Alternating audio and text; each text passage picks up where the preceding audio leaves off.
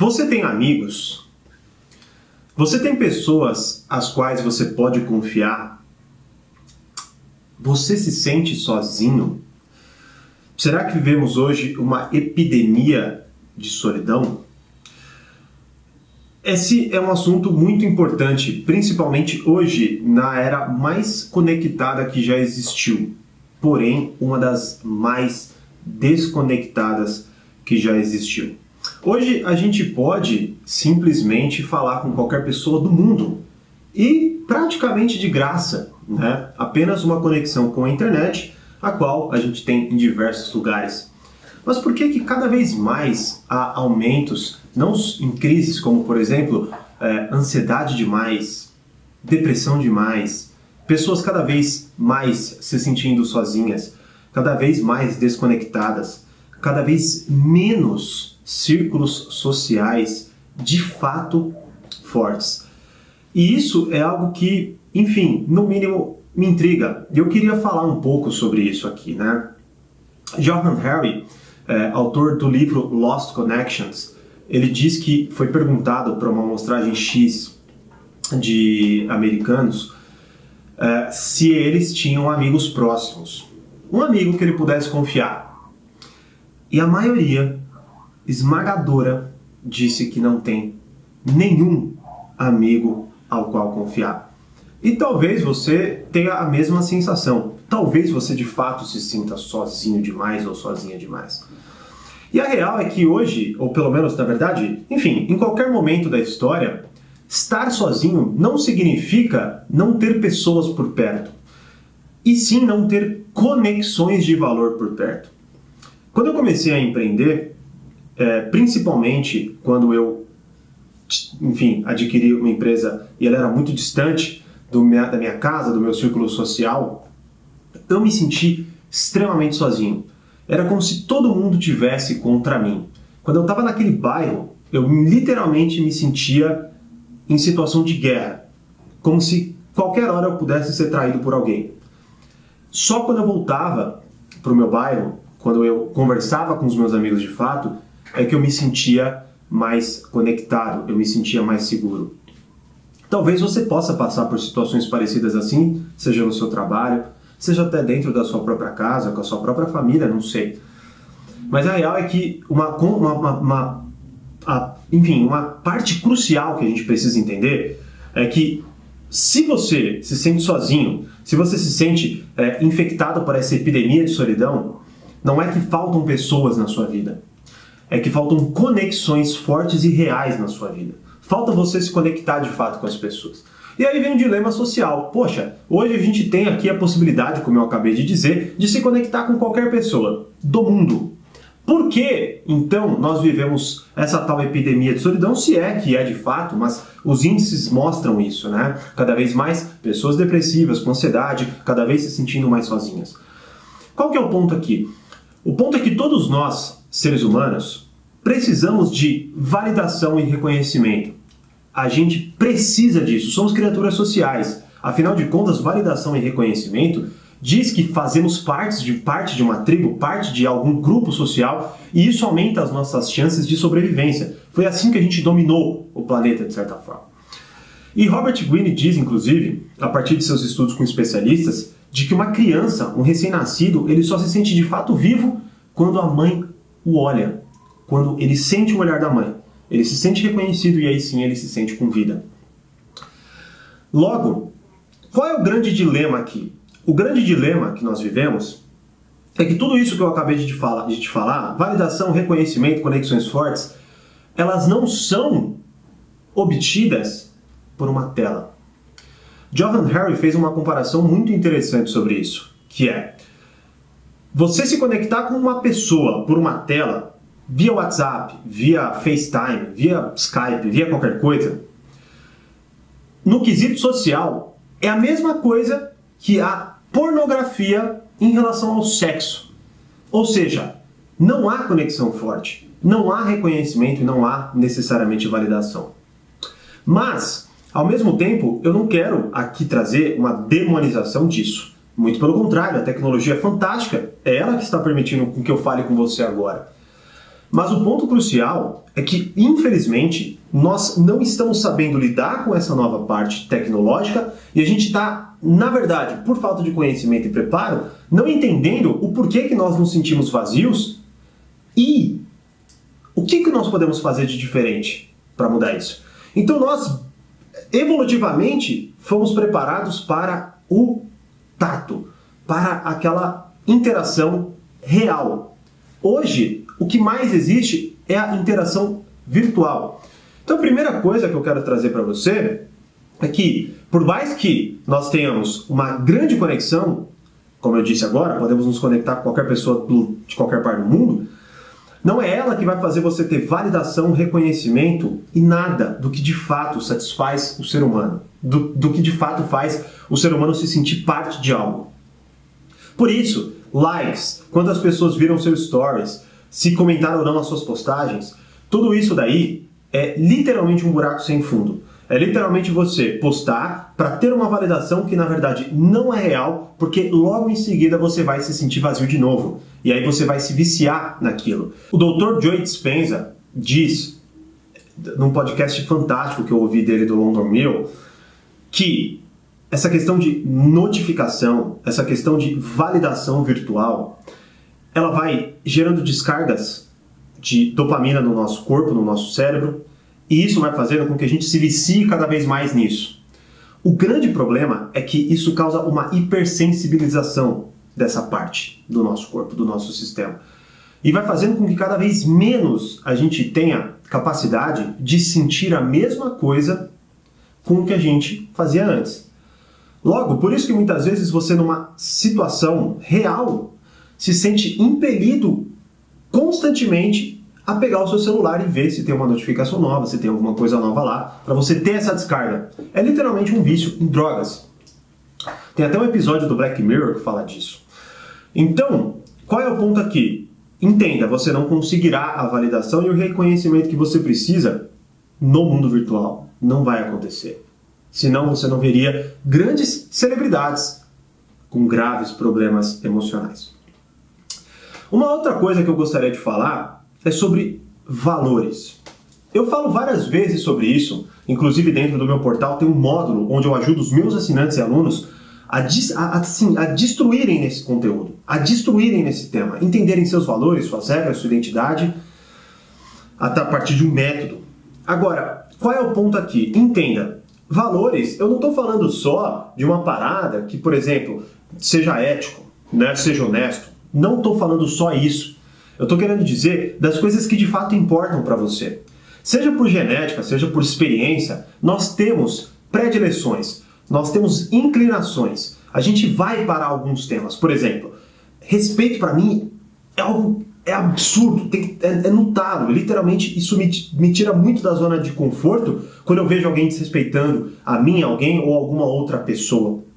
Isso literalmente me corrói, é muito difícil de lidar. Então é um valor muito alto para mim. Tem pessoas que não. Qual é o ponto aqui então? Valores é algo que você precisa entender. Você precisa entender o que de fato importa para você. Vou dar um exemplo um pouco mais claro sobre isso. Imagine que você, por exemplo, vive um puta de um dilema. Namoro ou não namoro? Vou para um trabalho tal ou não vou para um trabalho? Abro uma empresa ou não abro uma empresa? Todas essas decisões que aparentemente parecem superficiais, como assim? Ah, eu só preciso tomar uma decisão. Na verdade, elas têm raízes muito profundas sobre o que de fato você acha importante na sua vida. Só que qual é o grande problema? Hoje tem tanto ruído, tem tanta gente falando tanta coisa, que a gente cada vez mais se desconecta do que de fato a gente se importa para fazer e viver com base no que os outros dizem e no que os outros se importam. Então, eu assisto um vídeo sobre se eu devo namorar ou não. Eu assisto um vídeo sobre se eu devo aprender ou, é, empreender ou não. Eu assisto um vídeo sobre se eu devo fazer faculdade ou não. Mas em nenhum momento eu me pergunto se de fato aquilo é o que eu quero ou o que eu não quero fazer. Se de fato aquilo está ligado com uma necessidade profunda que eu tenho ou não. E os valores e regras, eles são a chave para essa solução. O próprio Tony Robbins afirma que você só não decide porque você não sabe o que é importante para você. E os valores e as regras dizem o que é importante para você, mas não com base nos valores e regras dos outros, e sim com base nos valores e regras seus. Então, se você é assinante, assista esse módulo. Se você não é, faça a seguinte pergunta: O que é mais importante para mim nessa situação? Ao invés de ver um vídeo, ao invés de perguntar para alguém, pergunte-se para você: O que é mais importante para mim nessa situação? Explore isso. Se você fizer esse, esse, pequeno exercício diariamente, você vai descobrir um novo mundo dentro de você mesmo. Isso não é filosofia, isso não é algo, nossa, místico. Não, isso é real. Isso é literalmente você se conectar com o que mais importa, que é você mesmo. Porque quando você vive a vida ba com base em, em, em, valores e regras e termos dos outros, você constantemente vai, se, vai ter crises existenciais. Por isso acontece uma pessoa que do nada está com 50 anos de idade fica extremamente depressiva com a forma como conduziu a própria vida. Por quê? Porque por tanto ruído foi fazendo e conquistando coisas as quais elas não se importavam.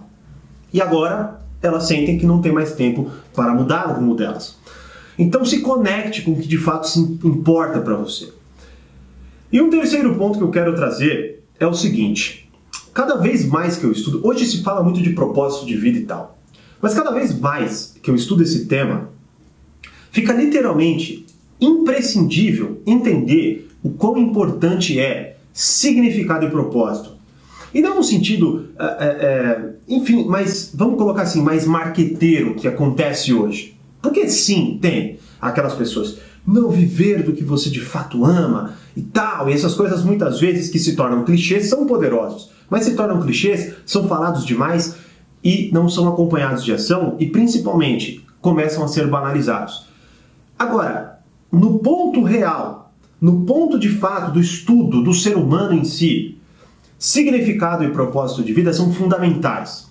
Estou lendo, por exemplo, este livro, A Ciência da Meditação, um livro fantástico sobre meditação, sobre cérebro, sobre mente, sobre corpo, enfim. E nele disse que quando você tem um sentido, quando você tem um propósito, quando você sabe o que você quer literalmente, o que não é fácil, tá?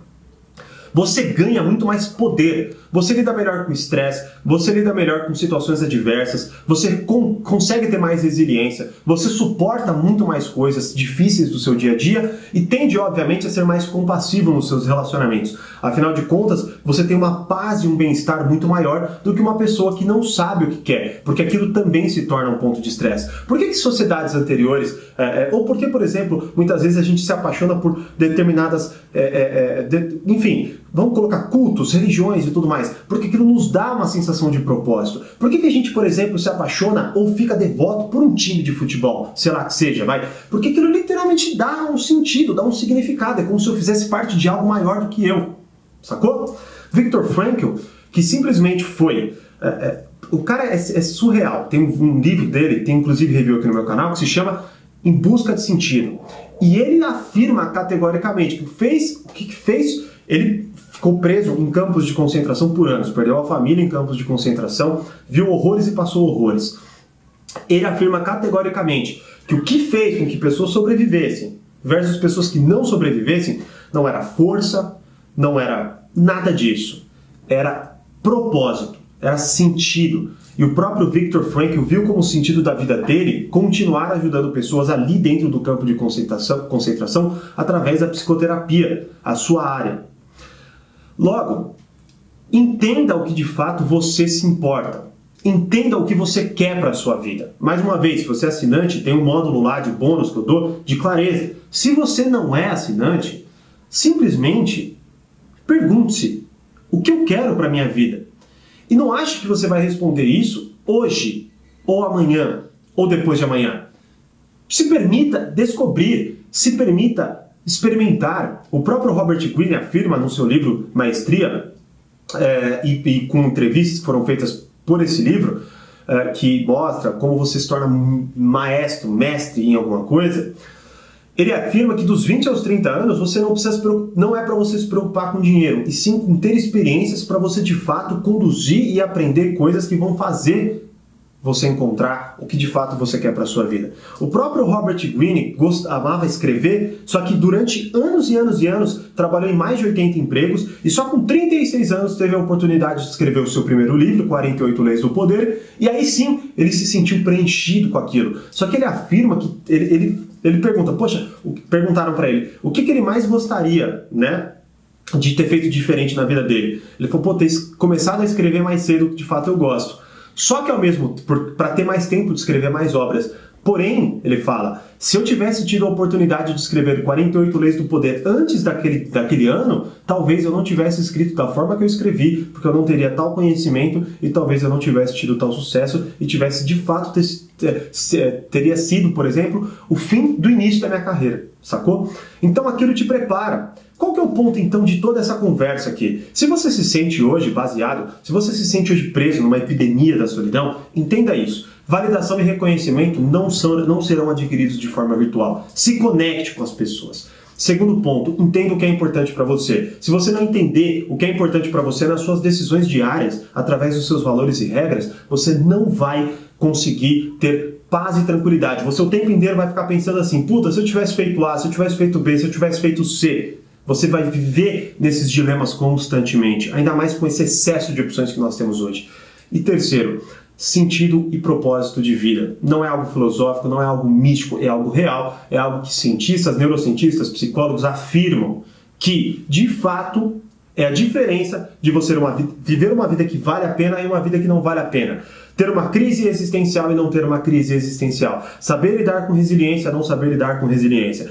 Tudo isso vai te trazer sensações de significado, de validação, de reconhecimento. Você, se, você vai se conectar com pessoas que de fato estão alinhadas com seus valores, com seu sentido de vida e por aí vai.